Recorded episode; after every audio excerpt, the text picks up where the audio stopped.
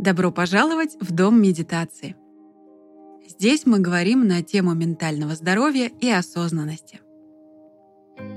Наши гости делятся советами и лайфхаками, как с помощью медитации и практик внутреннего развития замедляться, концентрироваться и расслабляться. Включаем осознанность в жизнь. Привет-привет, с вами я, Марита Захарова, и у меня в гостях известная ведущая и музыкальный журналист Юкля. Наверняка вы помните ее по программам на MTV, «Моя планета», по крупнейшим фестивалям, которые она ведет. «Дикая мята», «День йоги», «Мантра Фест». Сегодня мы поговорим, можно ли вообще совмещать активную творческую жизнь и практики осознанности, и как в таком водовороте умудриться построить отношения мечты. Привет-привет! Здравствуй, Марита. Благодарю тебя за эту возможность прекрасную поделиться своим опытом, рассказать о каких-то трудностях и о том, как можно из этих трудностей выходить через процесс познания себя, через навык управления своим умом, своими реакциями. Это очень ценная возможность, я тебя благодарю. Спасибо огромное. Спасибо, спасибо, что ты пришла. Мне очень приятно, что ты согласилась. Ты побывала в 35 странах, жила в Индии, занималась э, любимым делом, была просто супер популярна. Я прекрасно помню еще твои программы, твои невероятные голубые глаза. И часто так бывает, что люди приходят э, в медитацию с какой-то такой, ну, драматической точки, да, из какого-то такого своего негативного, неприятного опыта. А как ты пришла к медитации? Вот у тебя все прекрасно.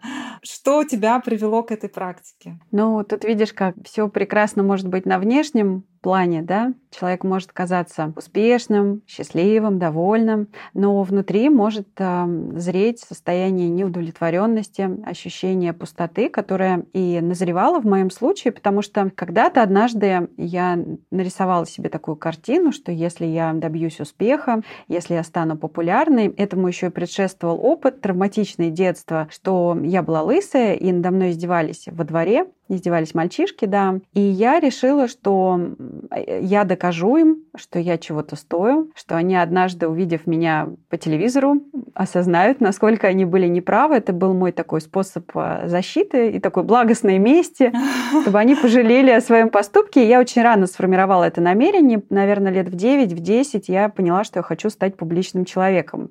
И в итоге этот травматичный опыт для меня да, стал моим таким очень сильным энергетическим толчком к тому, чтобы двигаться вперед, ходить на кастинги, искать какие-то возможности, какие-то выходы. И так я попала на телеканал MTV. В итоге я для себя поняла, что очень важно две как бы такие линии держать да, в жизни.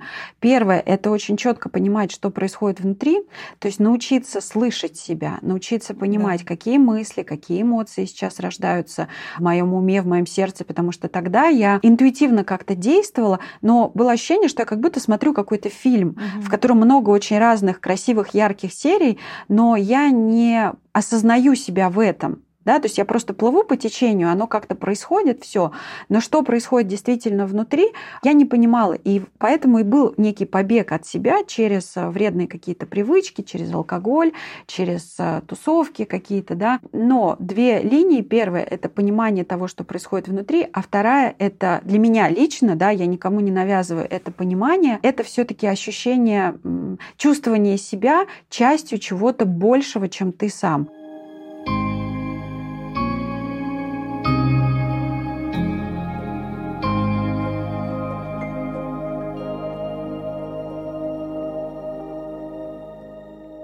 Интересно, вот в принципе вся твоя профессиональная деятельность как так или иначе связана с музыкой. Музыкальный журналист, музыкальные фестивали. А на меня музыка всегда действовала гипнотически. Когда я даже в музыкальной школе училась, была своего рода тоже медитативное в какой-то степени состояние. В музыке, опять же, много вот этого чувства гармонии. Как ты думаешь, музыка на тебя оказала какое-то влияние тоже в плане медитации? Ты знаешь, я сейчас вообще перестала mm-hmm. слушать музыку только если очень нейтральную, очень фоновую, но я стала предпочитать звуки тишины угу. и природы в идеале. То есть для меня совершенно непонятная история теперь там приехать на дачу, например, и включить радио. Я уже молчу про то, что это, как правило, какое-нибудь там русское наше радио, да, скажем так. Но а, для меня это стало чем-то лишним, чем-то отвлекающим от созерцания настоящего момента, потому что кто-то привносит в мою жизнь свои энергии, а мне это не очень нужно. Да, я могу выбирать, безусловно, конечно. Я могу там для настроения, для поднятия, да, какую-то бодрую музыку, для успокоения более спокойно, но я перестала так сильно нуждаться в музыке, как раньше, потому что, конечно, на меня музыка произвела большое впечатление. У меня папа музыкант, и в то время, когда все слушали группу «Комбинация», я слушала джазовых музыкантов, э, там, я не знаю, какие-то каких-то потрясающих великих музыкантов, и, конечно, я осознавала вот эту дистанцию гигантскую, да, между тем, как оно бывает красиво и интересно, угу. да, и между тем, к чему имеют доступ обычные люди. И вот это, конечно, меня сформировало в этом смысле как музыкального журналиста, да, умение слышать разницу в музыке, в уровнях музыки, в энергиях музыки, да, музыка в гуне невежества, музыка в гуне страсти, музыка в гуне благости. И звук это, конечно, абсолютно невероятная сила, да, очень много а, мы слышим и знаем про то, какое влияние имеют, там, например, мантры медитации, да, то есть какие-то благостные звуки, музыка классическая, насколько она глубокая. Кстати, вот ты знаешь, например, факт о том, что классическая музыка, я не могу сказать точно, какое э, исследование, да, я его не находила, ну, то есть я не искала, но я об этом слышала. Говорят, что классическая музыка усиливает интуицию. Знаешь, за счет чего? За счет того, что классическая музыка развивается не по обычным вот этим квадратам, по которым попсовая музыка построена, угу, да, да, да, повторяющиеся квадраты. И ты знаешь примерно, что сейчас будет припев, сейчас опять куплет, припев, куплет.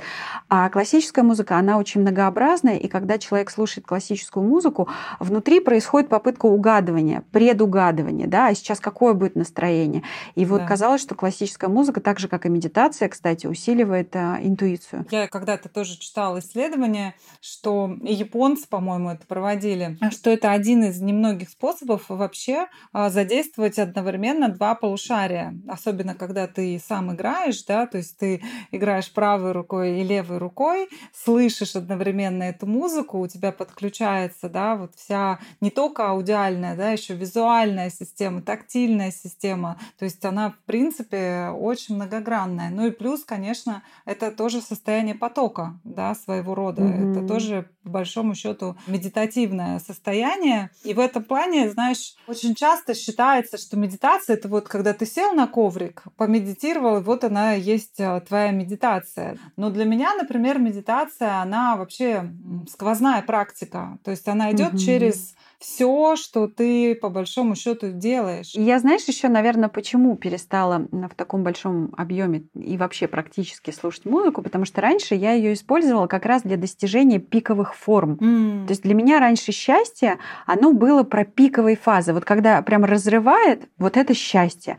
Если это страдания, переживания какие-то, то нужно прям вот в них уйти полностью, реветь, и, то есть вот тотально mm-hmm, страдать. Mm-hmm. И музыка, она помогала. То есть, например, появлялись какие-то любимые треки, которые могли либо в ту, либо в другую сторону меня выводить. Да, да, и да. я сознательно усиливала свои состояния там тем же, например, алкоголем и музыкой. И металась постоянно между э, вот этим вот счастьем, несчастьем, счастьем, несчастьем, э, счастьем, страданием, да, счастьем, страданием. А недавно я четко осознала, вот у меня был такой момент, я зашла в метро, и мне нужно было очень долго ехать э, через всю Москву, и у меня проскочила мысль, что, а может быть, открыть свой плейлист, например, да, любимой музыки, и послушать. И я понимала, понимала, что меня там моя радостная, любимая музыка, она меня погрузит вот в какие-то такие очень э, штырящие состояния, но я вдруг четко поняла, что мне уже не хочется вот этих пиковых форм а, наслаждения или страдания уж тем более. Угу. То есть мне стало ближе внутреннее глубокое состояние радости, счастья, удовлетворенности, благодарности. Ну, как бы, я не знаю, они какие-то другие стали, да, то есть э, это не про равнодушие, не про то, что мне все стало стало там ровно, и я не чувствую грусти, и не чувствую какой-то сильной радости. Да нет, конечно, чувствую. Просто я знаю, что после таких пиковых форм радости всегда наступает откат. Угу. И вот мне стало нравиться жить в состоянии таком безоткатном, да, когда стараешься держать свое состояние на вот каком-то равностном таком а, уровне, не привязываясь слишком сильно к, к страданиям и печалям, и точно так же к каким-то радостным эмоциям, переживаниям в аквапарк, туда-сюда, здесь хочу, там хочу, попрыгать, побегать. Но я много просто этого, конечно, испытала. Я и, и чего только не, и куда только не прыгала, и с мостов, и, и парашюты, и гидро, квадро, циклы, автостопы. В общем, я, конечно, очень много всего прошла. Ну и вот, да, видишь, и пришла к тому, что спасибо жизни за эту возможность увидеть ее в самых разных проявлениях,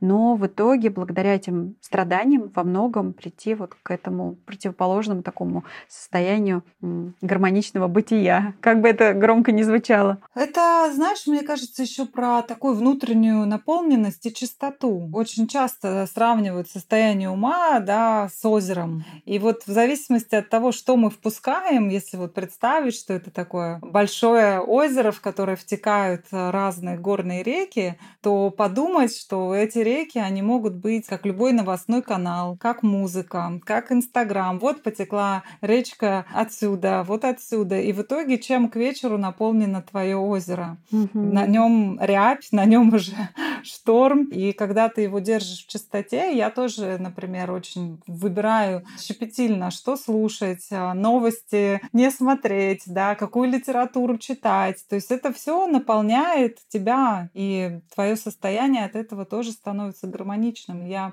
не вижу в этом ничего такого. То, что ты говоришь, как бы это ни звучало, мне кажется, это прямо естественный процесс. Угу.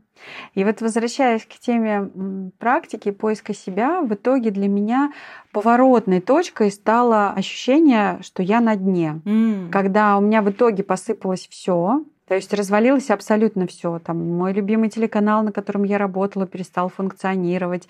Я не понимала, куда мне двигаться дальше. Я пришла на другой телеканал и понимала, что это совсем какая-то не моя история. Плюс я не умела управлять своими эмоциями. Я попала там в не очень хорошую такую ситуацию, в которой люди думали, что я попала туда каким-то нечестным образом через свои какие-то связи, которых у меня не было. Да, я вообще даже не знала этого человека, в связи с которым меня почему почему-то подозревали. Это было очень больно для меня, неприятно. Я, причем я долго не понимала, а, что происходит. И вот здесь я осознала, что телевидение, точно так же, как и любая сфера, может быть очень разным. Могут угу. быть очень разные энергии. То есть если до этого я была в компании единомышленников, и это было классной, веселой тусовкой, то здесь, например, я попала на более такой серьезный уже канал и ощутила, что действительно существуют сплетни, существуют разговоры за спиной, это можно зависть. физически почувствовать, да, зависть.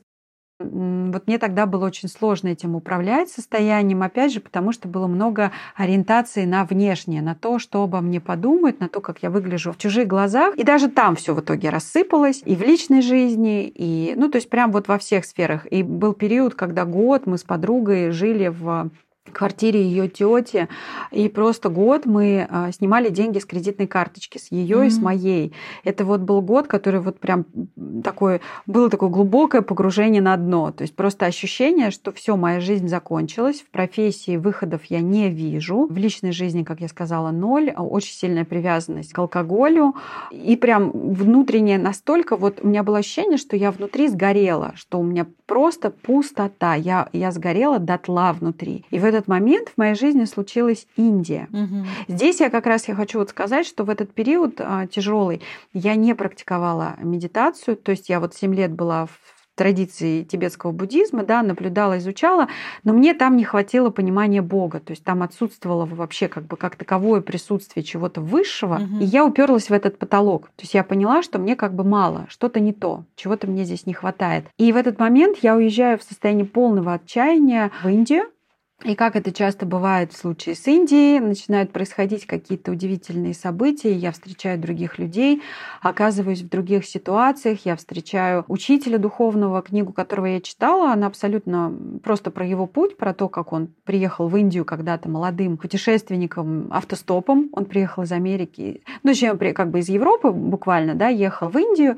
и я ничего абсолютно не ждала, я случайно оказалась на его лекции, и просто увидев а, глаза полные чистоты и любви, любви. Меня настолько сильно это поразило, я почувствовала столько любви в его глазах, что в этот момент у меня просто выключился тумблер привязанности к алкоголю, там я перестала есть мясо, то вот есть вот да. он просто выключил вот эти вот процессы, потому что я поняла, что я хочу как бы следовать за этой чистотой. И в итоге для меня до сих пор этот человек в сердце является учителем, я восхищаюсь им, но я стала а, себя искать вот пересобирать по-разному, да, то есть, как я и сказала уже, в Индии очень много богоцентричного, да, то есть да, да. понимание, что есть я, есть что-то высшее, и в этом смысле у них очень многому можно поучиться тому, как они выстраивают свою жизнь, а не на материальных благах, угу. а на а, вот этом внутреннем состоянии изобилия, да, потому что они настолько сильно глубоко в понимании концепции кармы находятся, что для них все, что есть в жизни, это является а, плодом предыдущих действий. И они не сетуют на судьбу так, как в западной культуре мы привыкли сетовать, да, что это какие-то случайности, какие-то несправедливости. Вот они живут в концепции справедливости и выводят себя в плюс через а, вот это вот соединение да, постоянно с Богом. А второй момент, который я стала понимать, то есть духовная составляющая, это очень важно, но есть я человек, есть я душа, да, угу. что-то вот высшее. А есть я личность, я человек, который там, да, расщепляется на много уровней, ум, который думает, разум, который думает, а надо ли мне это делать или не надо. То есть чуть такая еще более высокая надстройка. Не просто хочу, не хочу, да, это ум, а разум это полезно для меня это или нет. И есть еще внутренний наблюдатель, вот в позицию которого мы себя выводим за счет медитации. И а, увидеть какие-то сложные ситуации только через духовное понимание того, что все мы души, что во всем есть высшая справедливость, просто мы не всегда ее видим. То есть через какие-то очень высокие понимания у меня не всегда получалось, когда я вернулась в Россию. Потому что одно дело жить в Индии, да, в этих да. прекрасных чистых энергиях, а другое дело, когда я вернулась сюда, здесь у меня все печально и плохо. То есть я вернулась в ситуацию пустоты, нуля, когда все мои прежние заслуги, ну, как бы не работали. Да, меня еще продолжали приглашать вести какие-то фестивали, но это был совершенно не тот уровень, угу. на котором я была до этого. И это тоже было определенным страданием, а, тоже было достаточно для меня сложным. Плюс там в личной жизни а, было достаточно все тяжело, травмирующие какие-то опыты. И тут я поняла, что нужно работать с умом. А не было денег, я не поняла, чем мне заниматься, долги, то есть, ну, прям жесть, на самом деле. Когда я вернулась из Индии, тоже была не меньшая жесть, но, но у меня уже было какое-то, хотя бы какая-то платформа опора. чистоты, опора, и хотя бы уже вот это чистое сознание, да. И тут я пришла к тому, что а, медитация как инструмент работы с самим собой, не я и, и что-то высшее, а только я. А это очень-очень важный инструмент. И в этот момент я на дне йоги встретила Игоря Будникова, который проводил массовую медитацию для нескольких mm. тысяч человек. И я а, узнала о нем буквально за несколько дней до этого, то есть я не знала, кто это. Я подготовилась, я начала проходить курс там, его для начинающих по медитации. И вдруг из меня на сцене выскакивает фраза, что курсы Игоря прошло там сколько-то тысяч человек, а, которые вот стали как бы его учениками. И я надеюсь, что я тоже стану вот его ученицей. Ничего себе! как что-то такое такое из меня выскочило. И я помню, сама я стою на сцене и такая, типа, в смысле, что я вообще говорю? Ну, как бы я просто сейчас человека представляю, да, какой вообще учениками, что-что вообще, что такое. И в результате через два или три, получается, года, когда Игорь объявил о курсе преподавателей медитации, я поняла, что мой опыт практики настолько уже долгий и глубокий, потому что я, конечно, и мантра-медитацию практиковала, и эти три года медитации осознанности, и семь лет в тибетском буддизме. То есть у меня, в общем, опыт, ну, минимум 10 лет, ну, я так вот говорю обычно 10. На самом деле, даже если посчитать, может быть, уже и больше гораздо. И многогранный такой. И многогранный, да. И я поняла, что вот это тот инструмент, вот эти медитации, наблюдения за самой собой, это то, на что у меня есть квалификация, то, что я могу передавать другим. Потому что угу. говорить о духовных сферах, ну, нужно соответствовать этому уровню высокому, да. И я могу какие-то вещи, а, свое видение, да, то, что я уже взяла из этого мира как свое, а, я могу о них рассказывать, но, наверное, не в той степени, поэтому так случилось, что я действительно стала э, ученицей Игоря Водникова. Я очень ему за это благодарна.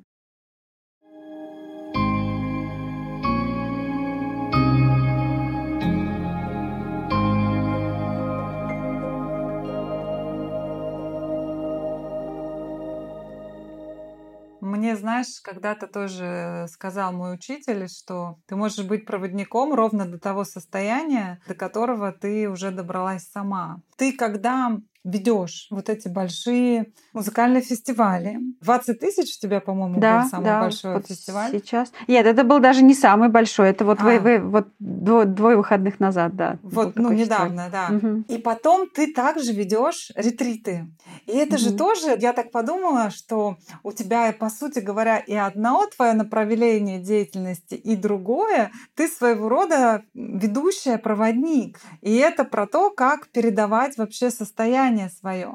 А для тебя, для самой, какой главный вот ресурс, а, как ты его наполняешь благодаря медитации, как вот у тебя выстроена практика, чтобы тебе на все это хватало. Ты знаешь, вот поразительно, но на ретритах а, я чувствую всегда очень большой плюс. Есть физическая некая усталость, потому что мы там меньше спим, ну понятно, что есть угу. какие-то заботы, организационные моменты, но, видимо, мне настолько, невидимо, а мне точно настолько комфортно с Олесей, с которой мы проводим ретриты, что мы друг друга все время наполняем. Мы прям прям видим, mm-hmm. когда mm-hmm. кто-то подустал, мы можем друг друга заменить, и это происходит порой вообще даже без слов. То есть мы друг друга очень хорошо дополняем, и плюс вот та обратная связь, которая приходит в конце, она заполняет все, все то, что, что ты как бы отдал, да. Плюс мы же тоже сами все равно практикуем в процессе ретрита, поэтому есть возможность э, наполнить себя этой энергией.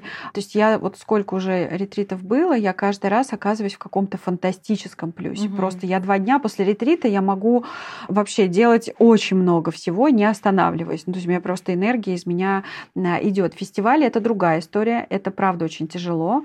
А, Трехдневный фестиваль это неделя восстановления. То есть mm. это прям неделя, когда ощущение, что по тебе проехали катком. И причем это а, не зависит от того, сколько ты спишь.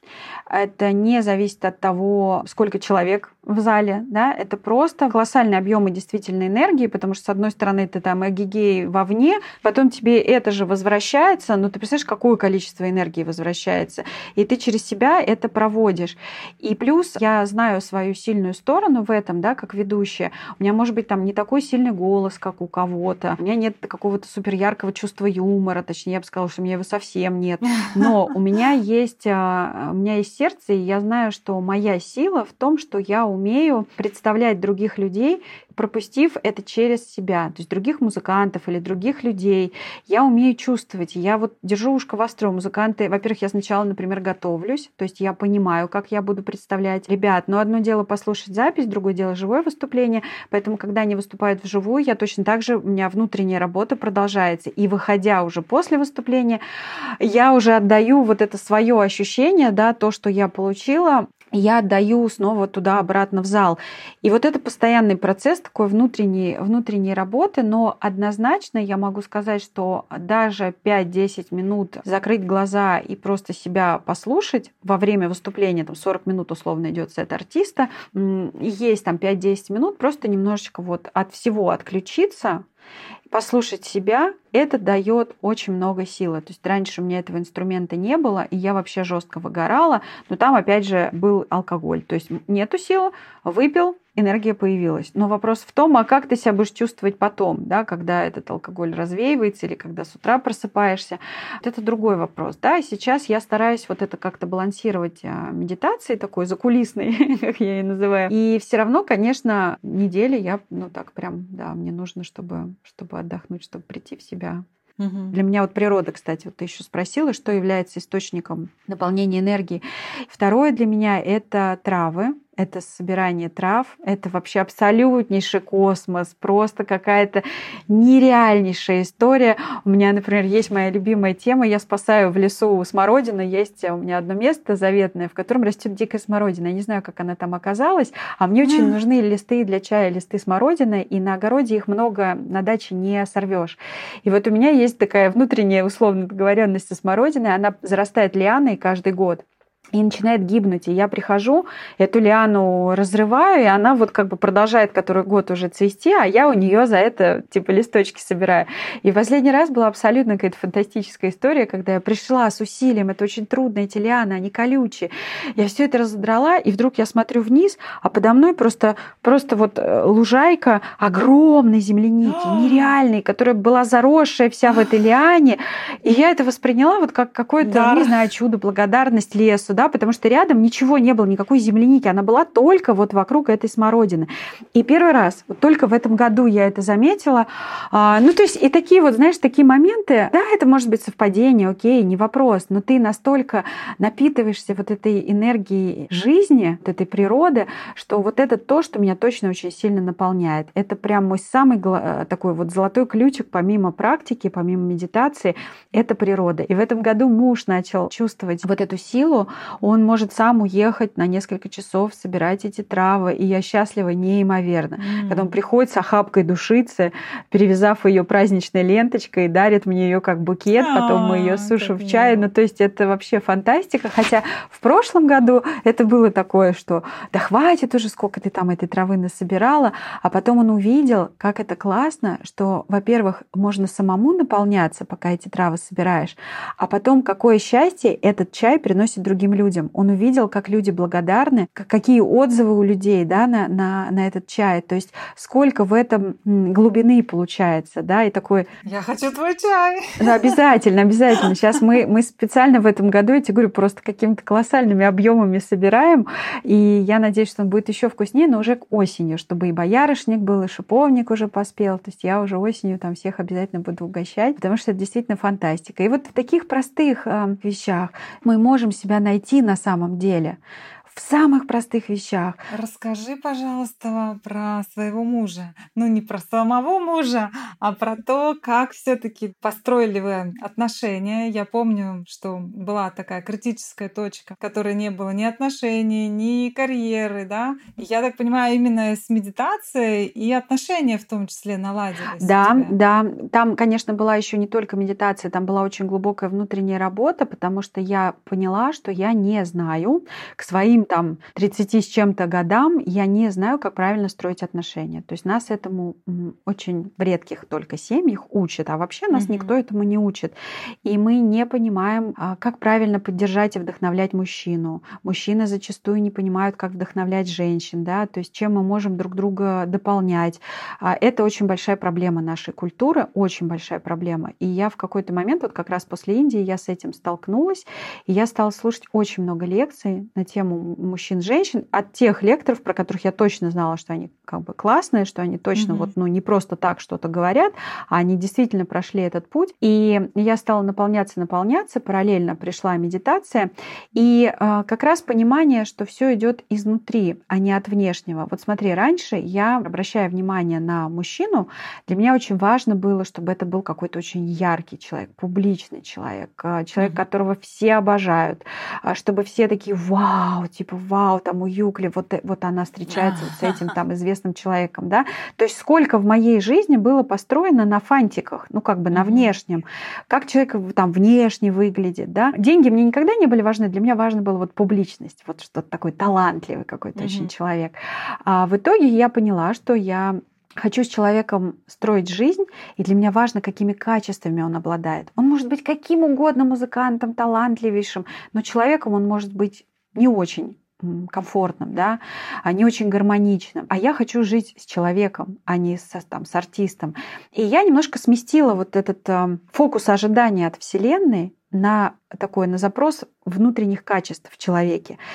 И представляешь, вот ровно в этот момент, когда начала, да, вот уже себя как-то обнаруживать, а, медитация подключилась, я стала понимать, как женщина должна, а, и стала сама с собой работать, женственность в себе обнаруживать, потому что я всегда была таким пацаном, который э, автостоп на Кубу вообще не yeah. вопрос. Вдвоем с девчонкой, да никаких проблем, что там, надо прыгать э, с моста, сколько там, 20 метров, ой, да можно было бы и с ракет. Ну, знаешь, вот такая я была, во мне очень много было вот этого, да, вот вот этой мужской такой силы, мужской энергии, а потом я поняла, что она мне мешает в жизни на самом деле. В профессии, может быть, да, помогает, но помогала. Сейчас уже как бы тоже нет. И когда в тот момент, когда все созрело, вот все мои внутренние вот эти вот, знаешь, какие-то пазы сошлись, а, я встретила мужа в абсолютно в, в таком месте, причем даже не в Москве, не в тусовке, не в каких-то там, ну, я не знаю, там, да, скоплении каких-то невероятных людей. В самом обычном месте я просто услышала его голос, и я прям услышала изнутри,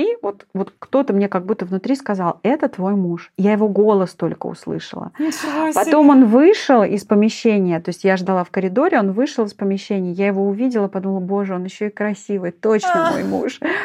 И оказалось, что я с ним должна у него учиться. Я пришла просто в школу обучаться, а он преподаватель. И э, мне как раз назначили его, и когда мне позвонил рано утром голос и сказал, давайте символически встретимся с вами 1 сентября в 9 часов утра, и начнем Новый год, учебный, типа там занятия. Я подумала, господи, все, просто я попала вообще. И э, через какое-то время я пригласила, а он абсолютно далек вообще был от моего мира, совершенно другой человек. Но я увидела его качество, я увидела, как он реагирует на какие-то внешние раздражители, на какие-то события сложные. Я прям наблюдала за ним несколько месяцев, и потом я пригласила его на медитацию. Точнее, он меня однажды спросил, говорит, а ты когда-нибудь занималась медитацией? Я Ничего говорю, да, себе. много лет. И я пригласила его на медитацию. И мы просто помедитировали под голос а, Будникова как раз. И потом еще какое-то количество времени прошло, но вот он сказал, что тогда вот он как-то тоже почувствовал, что что-то что такое вот есть, да, а во всем этом и в медитации, да, какая-то искорка. И потом уже спустя вот еще несколько месяцев мы уже все-таки поняли, что нам надо быть вместе друг с другом. И спустя год мы поехали, прям ровно практически год прошел, мы поехали на нашу первую общую випасану. И сразу после випасаны у нас была свадьба. На холме потрясающем э, в, в такой горной местности с невероятными видами. ЗАГС был возле моря. А, и это была свадьба очень тихая, не было родителей. Мы просто сделали какую-то красивую прогулку, фотосессию. И, и мои подруги сделали нам такую церемонию. Они специально приехали в Крым, а, сделали нам очень красивую церемонию. То есть, вот знаешь, оно все само вот как-то склеило. Мы ничего не планировали. Мы просто запланировали поехать на Випас, но потом пожениться. Все. И mm-hmm. вот это, конечно, состояние а, после Випасны тотальной чистоты, такой внутренний, да. Да, да, да. И вот эта свадьба, это было что-то абсолютно фантастическое. И я могу сейчас рассказать одну историю, мою любимую про Випасану когда я вообще уловила вот одну из красочек випасны, для чего это нужно, особенно парам. Почему очень классно проходить випасну вместе, для того, чтобы потом понятийный ряд совпадал, чтобы мы могли друг друга корректировать, подсказывать mm-hmm. какие-то моменты, если кто-то из нас обуславливается. Была такая ситуация, поскольку я-то все таки в практиках давно, муж только-только, да, и випасна была, ну, випасна была первой для меня и для него, но я много ретритов других прошла до этого. Я очень волновалась, как вообще ему вся эта история зайдет как он себя будет чувствовать. И день на третий, ну, мы так все-таки периодически глазами э, как бы состыковывались, разговаривать нельзя, но я пыталась уловить его настроение, да, то есть я переживала как-то за него. И я смотрю на него, а он мне рукой вот так вот показывает куда-то за пределы, ну, как мне показалось, за пределы территории, куда-то в ту сторону. Ага. И у меня начинается накрутка. Боже, он хочет уехать, ему плохо. Так, а что делать? А, часть вещей у него, часть у меня. А как мне с ним связаться? Это надо бежать бумажки писать. И вот начинается вот этот паровоз мыслей, который начинает разгоняться. А где мы будем жить до свадьбы? У нас нет сейчас жилья. И там просто адская паника. Дальше я понимаю, что я же на Випасане. Я наблюдаю, отпускаю, наблюдаю, отпускаю. И в итоге финальные четыре дня практики превратились в постоянное отпускание переживаний о муже. Хотя потом я поняла, что, блин, ну в конце концов человек самостоятельный, самостоятельный, даже если действительно он хотел уехать, да, я женщина, он мужчина, и вообще нет смысла так сильно переживать за другого человека, то есть у каждого есть ответственность за, за себя самого прежде всего. А, но когда закончилась випассана, я спросила его, что же ты имел в виду? И он говорит, я тебе показывал рукой туда, где помидоры растут, черри. Ты же любишь э, маленькие помидоры, они, говорит, такие сладкие, можно было пойти попробовать эти помидоры, и я тебе показывал, типа, иди прогуляйся. Ой, Слышишь, а я четыре дня просто страдала, думая, что ему очень плохо. И вот в этот момент мы очень четко поняли, насколько важно уметь отслеживать отлавливать все, что происходит. А еще, что самое важное в отношениях, уметь соединять как бы два видения, потому что они угу, могут да. кардинально не совпадать. Один имел в виду одно, другой другое. И поэтому очень часто отношения разваливаются, потому что мы начинаем противопоставлять что-то друг другу, да, а я вот это тебе, а ты мне вот это, вместо того, чтобы пытаться друг друга понять. И вот угу. спасибо Випасане, мы потом через год еще прошли Випасану вместе, и теперь он на мои ретриты уже приезжает, и свекровь приезжает, и свекор собирается. Боже, это потрясающе. А, это, это вообще и мама тоже хочет поехать. Ну, то есть вот как-то все так плавно-плавно очень а, в эту историю вовлеклись, и его родители ходят там, онлайн ко мне в Телеграм, в канал на занятия.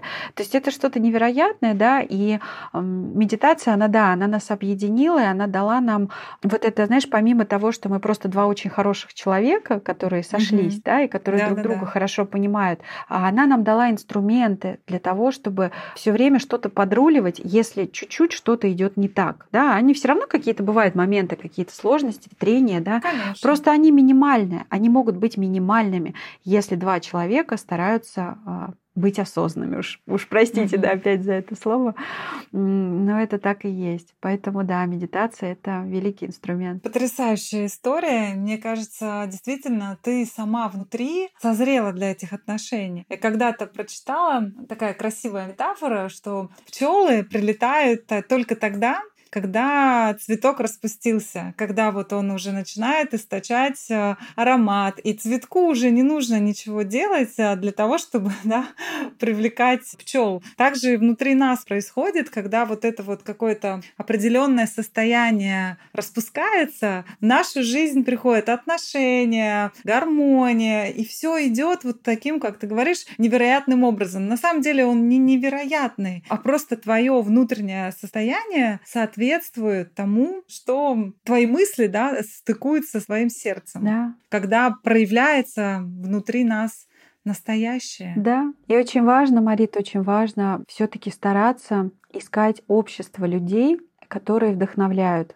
Одному идти путь очень тяжело, очень да. тяжело, да, особенно если нет партнера, который поддерживает, или там подруги, которые поддерживают, или мамы, которые поддерживают, или папы, которые поддерживают в этом. Очень важно и стремиться искать этого общества, стремиться бывать на тех концертах, на тех там событиях каких-то благостных, да, угу. где могут быть такие люди, с которыми ты можешь познакомиться, с которыми ты можешь разделить какие-то свои внутренние поиски, терзания и получать это вдохновение для того, чтобы трансформироваться и в итоге приходить к образу себя самого, образу не как внешнему, да, а именно внутреннему слепку. Мне кажется, одна из самых важных в жизни вещей — это компания, это те люди, с которыми мы можем вместе идти в одном направлении.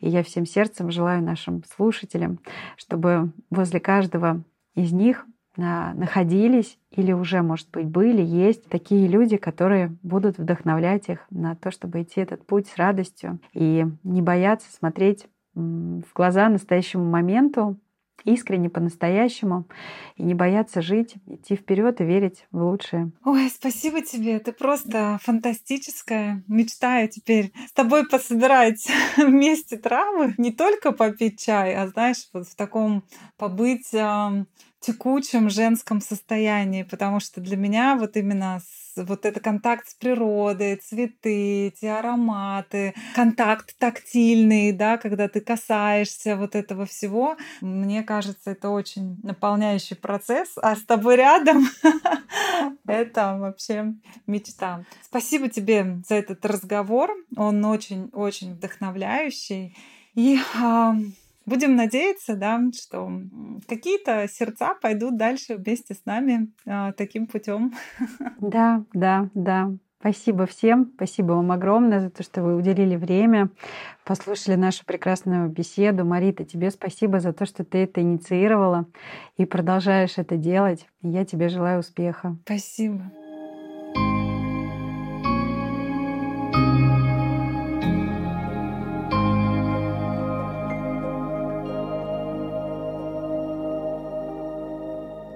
Если у вас есть вопросы, задавайте. Если информация была вам интересна и полезна, подписывайтесь на наш подкаст. Вы нас очень поддержите своими лайками и отзывами. Слушайте везде, где вам удобно. Дом медитации есть на всех основных подкастовых платформах. Apple, Яндекс Музыка, Google и многих других. Делитесь обратной связью, предлагайте темы, задавайте вопросы. Читайте наш телеграм-канал «Дом медитации» и, конечно, медитируйте вместе с нами. Каждый день мы бесплатно проводим медитации для всех желающих.